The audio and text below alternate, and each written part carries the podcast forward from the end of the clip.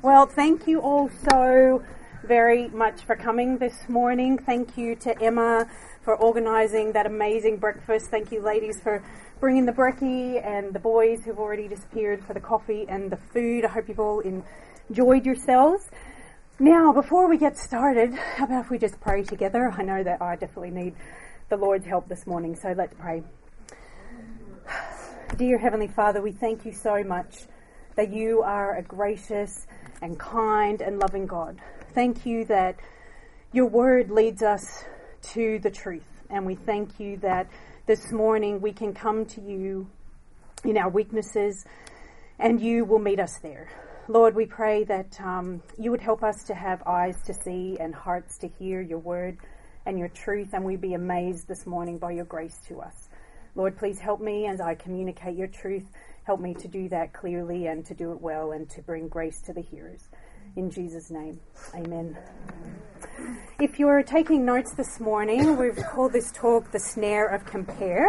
Um, I just want to let you know that Carolyn Mahaney actually did a talk by the same name um, a few years ago for the Gospel Coalition Women's Conference. You can find it on YouTube. And uh, I've based some of my talk this morning on the passage that we're going to be looking at. Um, and I'd highly recommend, though, if you want to, to also listen to her talk. It is a bit different, but she's got a lot of really encouraging and helpful things to say on the subject of comparison. So, the first point this morning is the snare. Now, when I think of a snare, I think of those rope style traps in the jungle, you know, that are laying in wait for an animal to come along and then wham, it captures the animal and flies up into the air. And then the more the captured animal struggles, the more it gets tangled in the ropes. And I think that the snare of comparing for us as women can have the potentially same outcome. Um, you know, last year, last July school holidays, our whole family got really sick with the flu and it was a bit like a hospital ward for about two weeks in our house. Everybody had their own separate rooms, their own separate couch. Thankfully, Abigail did not get sick, so she was like the nurse dishing out the medication to us all. And, um, you know, I remember during that time that um, I was feeling pretty crook, and I picked up my phone and started flipping through Facebook and Instagram. And it seemed like everybody, every single one of my friends, had gone on vacation. While I am sick in bed.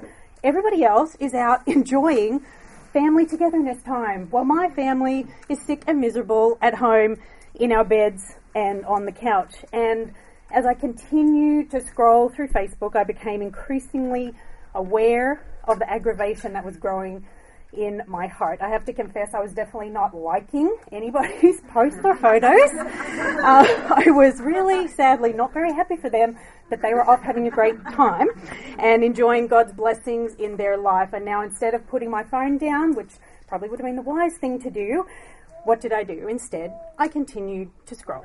And after the more I scrolled, the more I compared my current situation to theirs, and without realizing it, I had walked smack bang into the snare of comparison. And the more comparisons I made, the more tangled I became in that trap of very joyless discontentment. Now, thankfully, in God's kindness to me, I was eventually able to see what was really happening in my heart, and by God's grace, I was able to repent of that sinful comparing and my very ungrateful attitude but I have to admit it did take a few days. um, now, I'm sure that maybe some of you can relate to my story this morning. Maybe you've had similar experiences. You know, your circumstances are less than ideal, and yet as you compare yourself to others, it may seem like God has given everybody else a fantastic deal right now except for you. At this point, I would definitely have to say that for myself, social media would definitely be at the top of the list of a common source of temptation that the enemy can potentially use to snare us, excuse me, in the trap of comparing our lives to others. And not just our friends' lives, but I mean complete strangers and celebrities. And yet, even though we can be aware of that trap, it still often doesn't stop us from running headlong into it. But for you, maybe it's not social media that tempts you. Maybe it's the people around you, you know, the mums in your mum's group or play group or the women at the school gate or even women at church. we can unknowingly become trapped by having to measure ourselves up against other women. Or maybe for you, it's things that are portrayed on TV compared to your seemingly dull life, especially once you become a mother. Um, the endless reality TV shows that portray beautiful lives, beautiful people, beautiful homes, beautiful locations. But you compare your home and your kids and your marriage or whatever to theirs, but it really leaves you feeling very dissatisfied and discontent.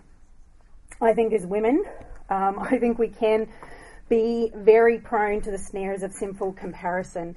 And I believe that the culture we live in actually really breeds it and feeds it and even can encourage it in us from a very young age. So this morning we want to specifically consider what these snares might look like in motherhood and how God has given us a way to find freedom from them. You know, when I think of comparisons in motherhood, I think it can actually start the minute we see those little two lines on a pregnancy test.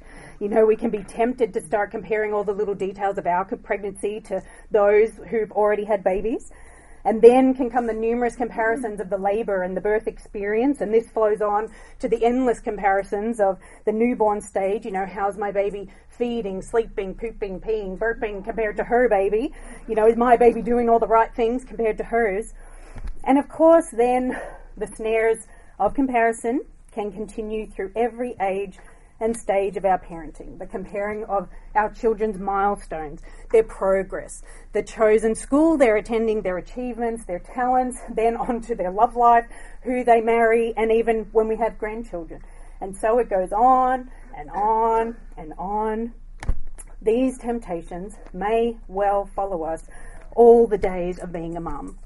And if we're not aware of it and we don't learn how to find freedom from its snare, we can end up producing some really bad fruit as a result of it.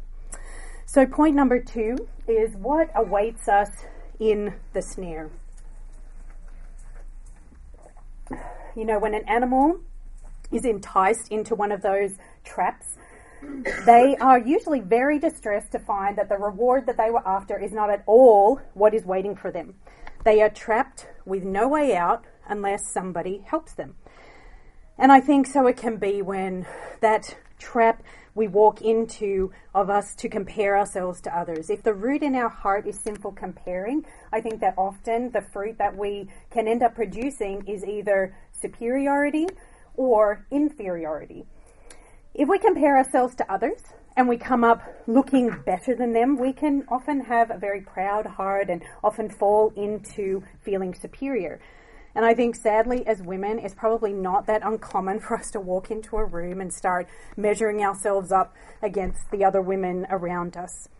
We might be tempted to compare our appearance. How do we look compared to them? Or maybe our position, our role, our accomplishments, our kids, or even our spiritual maturity, depending on the situation or the setting. Now, when we feel like we come out on top of these comparisons, I think that we can end up with a very proud heart, and the fruit of that is not good. In these moments, we can be like the Pharisee in Luke chapter 18, verse 11, who he compares himself to the tax collector and he ends up boasting and saying, I thank God that I am not like other men. He has clearly compared himself to the tax collector who is a sinner and he has come out feeling far superior. Now, the other fruit that we are likely to produce when we sinfully compare is probably a bit more common amongst us, and that would be inferiority. When we constantly compare, the fruit of inferiority will likely flourish in us. We can become consumed with thoughts and feelings of insecurity and fears, anxiety, discontentment, jealousy, coveting, and even idolatry. The fear and anxiety we have when we feel inferior, it often grows. And then we can allow this fear and anxiety to grip us as we constantly use others as some kind of measuring stick of good motherhood. Constant comparisons can also leave us feeling less than, less beautiful, less talented, less worthy, less loved by God. But what then are we believing about God in those moments? We have possibly at that time forgotten the truth about God and who He says He is. We may even begin to doubt his goodness. We might ask questions like Is he really in control? Is he really enough? Is he being unfair, unkind, or even unloving?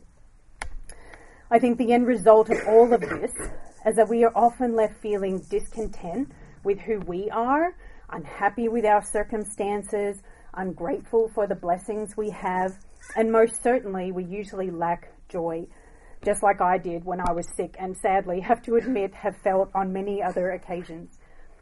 But you know, no matter what the fruit of our sinful comparing, whether it's a heart that feels superior or feelings of being inferior, comparing always keeps our eyes on ourselves and not on God. You may have heard the phrases comparison kills and comparison is a thief, and I am definitely inclined to agree with those statements. But where does this comparing come from? Well, I think it's actually a very crafty weapon used by Satan to rob us of our peace and our joy and our hope in Christ. Why? Because he knows that it is a very easy trap for us as mums to walk into. Satan knows that if he can just get us looking at ourselves and comparing ourselves to everyone else, then we will no longer actually be looking at Jesus. We'll be consumed with thoughts of ourselves and not consumed with thoughts of our Saviour. So, thankfully, though, the good news is that there is a way of escape for us, and that is my third point.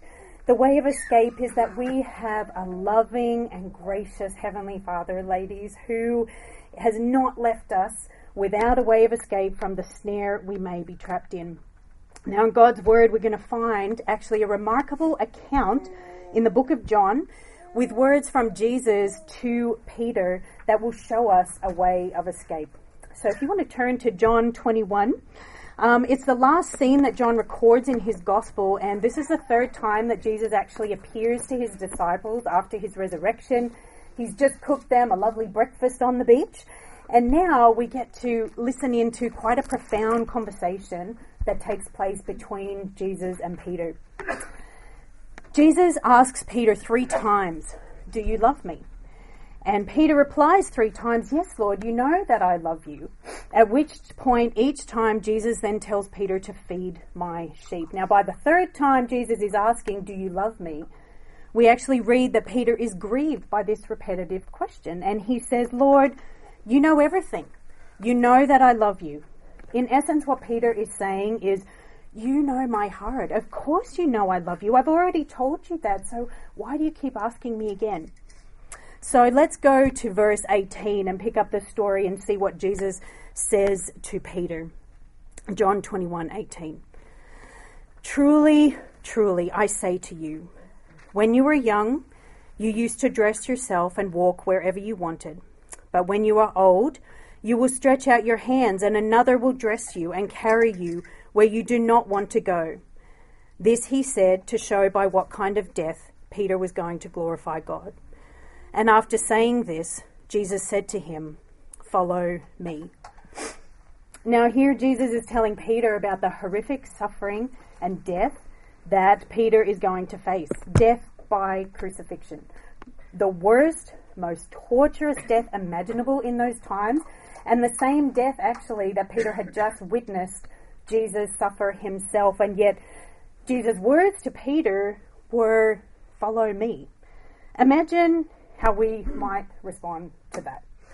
What would you think and feel if Jesus told you now that your life was going to be full of trials and suffering, and that your death was going to be horrific and painful and unimaginably agonizing for the sake of glorifying God? And Jesus' words to us were, follow me. Well, here's how Peter responds. Let's carry on in verse 20. Peter turned and saw the disciple whom Jesus loved following them, the one who had been reclining at table close to him and had said, Lord, who is it that is going to betray you? When Peter saw him, he said to Jesus, Lord, what about this man? Jesus said to him, If it is my will that he remain until I come, what is that to you? You follow me. Instead of accepting this sobering but hard news from Jesus, Peter turns his attention to another disciple and looks at John and makes the comparison and he says to Jesus, Well, what about him? What's going to happen to him? Can you hear yourself in Peter's question? I know that I could definitely hear myself asking something very similar. Are you ever tempted to ask God, What about her? What about what's going on in her life compared to mine? Why has she seemed to got it so easy and it's really hard for me? I mean, I'm really stressed. I'm really struggling to just keep my head above water. She's busy, but she seems to be doing great. God, why do you seem to be blessing her and you're not blessing me? Well, if you've ever had any of these questions or many others like it, you're not alone. I have shamefully been very discontent with the hand that God has dealt me at many times, and I've turned my attention to everyone else around me, comparing myself to them, and really asking God, what about her? Instead of looking to God for the grace to follow Him, I've compared myself to others, but ladies, honestly, this usually has, well, I'd say always actually, left me feeling inadequate, like a failure, and very discontent. But listen to Jesus' response to Peter's question. In verse 22, excuse me, he says, Jesus said to him, If it is my will that he remain until I come, what is that to you? You follow me. Now, Jesus has just told Peter of the challenges and the suffering and the horrific death he's going to suffer in order to glorify God. And it could seem that instead of any kind of sympathy or even, you know, kind of a bit of a hug from Jesus going, You'll be right, Jesus is basically saying to him, It's none of your concern what happens to John, what kind of death he dies, or whether I choose to let him live until I return. Your job is to follow me. Imagine, once again, how we might feel if we were Peter and heard those words. We might quickly start to exhibit those rotten fruits of fear, jealousy, coveting, discontentment. We might be tempted to actually think that our Savior is very unfair and very unkind, very unloving, and has no compassion. But Jesus' words to Peter and to us show us that the exact opposite is true of him. In this moment, Jesus says the most loving, kind, compassionate words that he could possibly say to Peter You follow me. Well, why is it so loving? Because Jesus knew the suffering that Peter was going to face. And he knew that the only way that Peter would ever be able to face such great suffering was for him to keep looking up to him.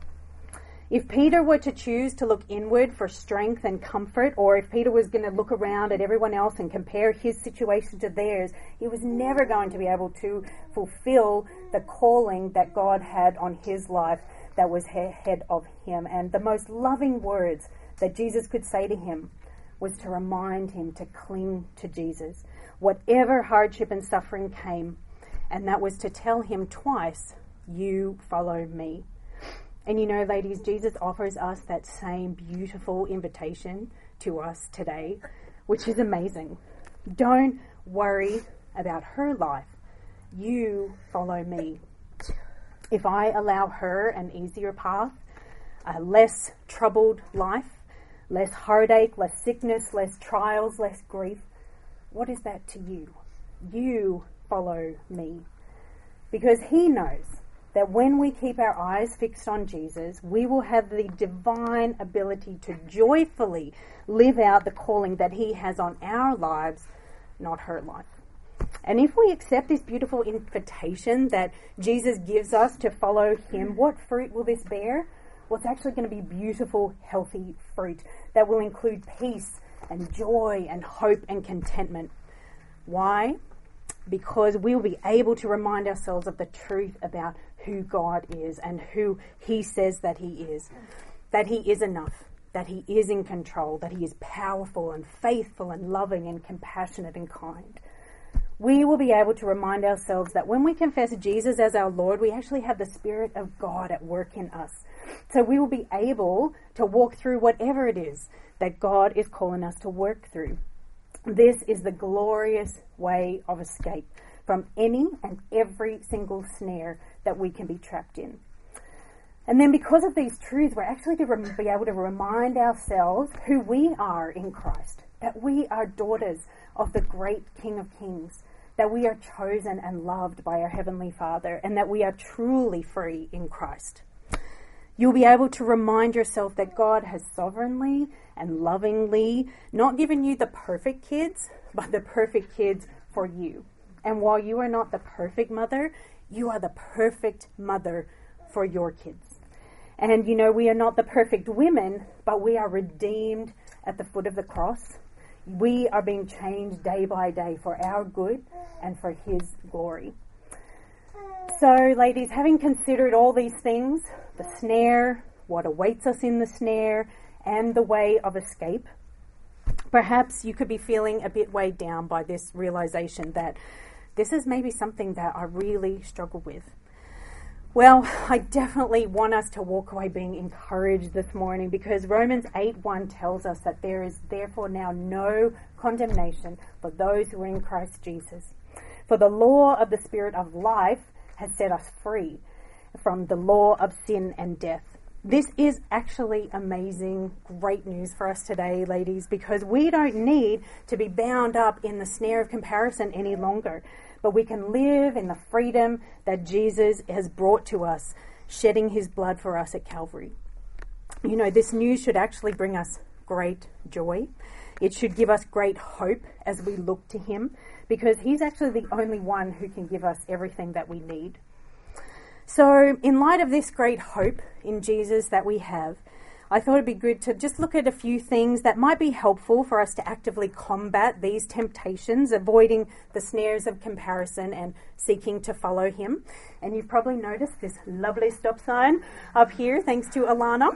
And uh, stop is standing for submit, turn, obey, prayer, and praise. It's a double P, but we're sneaking it in there. So the first one, S for submit. Firstly, we can submit ourselves to God. James 4 6 and 7 tells us, you know, God opposes the proud, but gives grace to the humble. Submit yourselves, therefore, to God. Resist the devil, and he will flee from you. When we are able, by God's incredible grace in us, to humbly surrender our will and our desires for our lives to Him, He says that He gives us an abundance of grace grace for change, grace for whatever trials come, and grace to be able to resist the temptations that Satan might try to trap us with. We can do this by daily looking to Jesus, but why do we look to him? Because he is the one who took our sin upon himself as our perfect sacrifice. He died in our place and he rose again. And then he is now our glorious Redeemer. There is a beautiful freedom to be found, ladies, in surrendering ourselves to a loving and generous Saviour. By doing this, we'll also be able to best glorify God with our lives, no matter what path He has chosen for us to walk. We look to Him also because He is our perfect example of perseverance in the face of suffering, and He is our perfect example of the one who faithfully fulfilled the calling that God had for him to do. So T is for turn. We may need to turn off or turn away from the things that might be contributing to our sinful comparing. You know, this might include things like social media or the TV, Netflix, websites, blogs, or apps these things may not be sinful in and of themselves, but if they are a means to fuel our unhealthy comparisons, we may, excuse me, we can ask and pray that God would give us wisdom and maybe consider turning them off or turning away from them. Now, look, in regards to social media, please don't hear me saying that we all need to go cancel our Facebook accounts. You know, that's totally between you and God. But what I do think is really helpful to consider prayerfully is what impact are these things having on our thought life and ultimately our hearts? Maybe a good question is to ask Is my activity on social media actually causing me to grow, to love Christ more, and to be more like Him? Or is it really causing me to drift away from Him and take my eyes off of Him? Are any of these things causing us to really look to earthly things, or do they help us feel more inadequate and discontent as a child of God and as a mum? If the answer to any of these things is yes, then I'd really encourage all of us to spend time with Jesus praying, asking Him to show us what things we might need to turn off or turn away from. Now, if you're not sure really if this is kind of a source of temptation for you, if you're married, probably the best person to ask is your husband, or if your kids can talk, I'm sure they'd love to give you their input as well. You know, they love you, they know you the best, and they want what's best for you, I'm sure, and they can be a great means of grace to help you discern your heart. Um, if you're unmarried or your husband isn't a Christian, then find an older woman that you trust. Perhaps the women in our growth groups can be a great source of truthful feedback and loving help to discern the what's going on in our lives. So the next letter O for obey. We can obey God's commands for us to put off our old self and to put to death the things of the flesh. We can go into that divine change room that Paul talks about in Ephesians 4 and Colossians 3 and leave behind the old self, the discontentment, the fear, the anxiety, the jealousy, the coveting, our pride. And we can ask God to help us put on the new self a contented spirit, a grateful heart, a peace and a joy and a humility that comes from a renewed mind. God's word tells us in Romans 2, verse 4, that it's actually God's kindness that is meant to lead us to repentance. And I really believe, ladies, that it is God's kindness to us that He may be lovingly exposing areas of weakness in us today.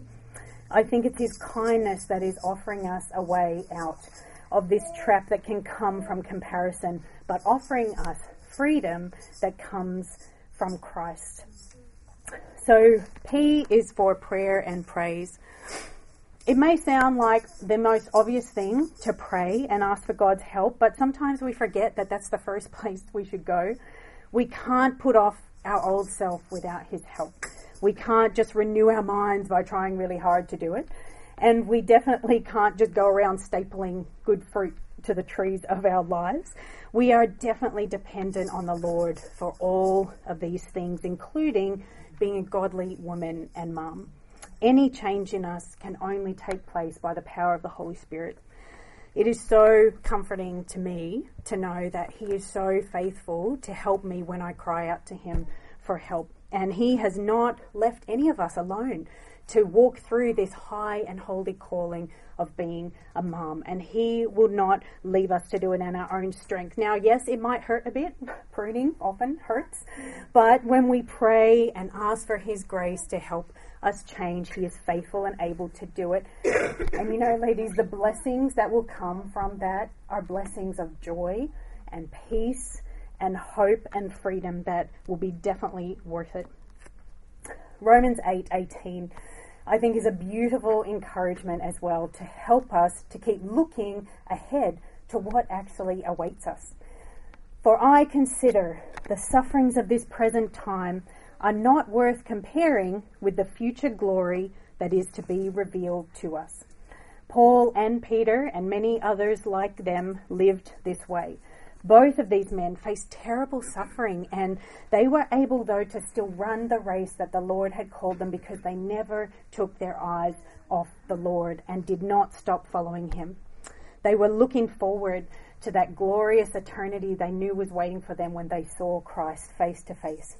And this is the same amazing hope that we have today. When we are struggling with our sin or suffering, there is great joy, ladies, in reminding ourselves that our future glory also awaits with our Savior. As well as prayer, let's not forget to praise Him. You know, I once heard that the antidote for discontentment is to have a thankful heart. And I would encourage us, ladies, even though it can be really hard sometimes, to try to cultivate a heart full of gratitude. You know, we all have so much to be thankful for, don't we? And yet sometimes it can definitely be easier to just talk about our struggles and our sufferings and things that we're finding difficulty or in or our failures. But let's ask God for a heart that would be quick to be thankful and have a mouth that is quick to praise Him for all that He is and all that He's done for us. You know, I think just one more thing to consider today as mums is what are we modeling for our children? Are we modeling a life of constant comparison? Are we always referring to others' lives compared to our own, either speaking of them perhaps unfavorably or putting ourselves down because we feel inferior to them? Are we always stressed and anxious and grumbling and complaining or even idolizing other women's lives? If we are, then sadly we shouldn't be that surprised if our kids start to do that as well. You know, the saying that more is caught than taught, and I think that's definitely true for us with our children, and it really does start with us. Or, on the reverse of that, are we modeling for them what it looks like to be a woman who is content, trusting in her Savior, a mum who is peaceful and thankful? This too will have a beautiful flow on effect for our kids. And so let's ask the Lord to help us train our daughters, ladies, especially daughters, because it's such a pressured culture that we live in to perform and to be like everybody else and, and measure ourselves up against others. We want to teach them and train them and model for them what it looks like to be women who are full of gratitude, unafraid, courageous, prayerful, hopeful, and joyful. And lastly, we can go. I'm sorry, I don't have a go sign to go with our stop sign. But uh, we can go to God. We can go to his throne of grace with confidence because there Hebrews 4:16 tells us we will receive mercy and grace in our time of need. When we need help to flee from this snare of comparing, we have an amazing heavenly Father who is waiting for us to just ask for help and he is merciful and gracious to give it. This is a beautiful promise that I want you to go home with today, ladies. So, when we are tempted to walk into the snare of comparing, we can submit ourselves to God. We can turn away from the source of our temptation. We can obey His commands. We can pray for mercy and grace. And we can praise Him with a thankful heart. We can go, ladies, today remembering Jesus' loving words to Peter You follow me. These are the loving words of life given to us from our gracious Redeemer who invites us to trust in Him and His very good plan for our lives. We can go, but as we do, let's keep looking up to our Savior because that is the only place we're going to really find our hope, true peace, and lasting joy. He is with us every step as we seek to follow Him. How about if we just uh, pray together before um, Emma's going to come up here alongside and uh, we'll just have a time of discussion. If you've got any questions about the talk, we'll uh, do that. But let's pray together first. Gracious Heavenly Father, we are so thankful that you do not leave us in our sin. You do not leave us um, wanting, but you have given us a great way to come to you to cry out for your help, and you are faithful and merciful and loving to give it to us. Lord, thank you for the cross that made a way for us to be at peace with you. Thank you, Lord, that you will help us in this task of overcoming the uh, trap of comparison. Lord, we need your help in it, and we are knowing that you are a faithful, loving God, that you've invited us to follow you. And by doing that, we're going to find great freedom because of who you are and what you've done for us. In Jesus' name, amen.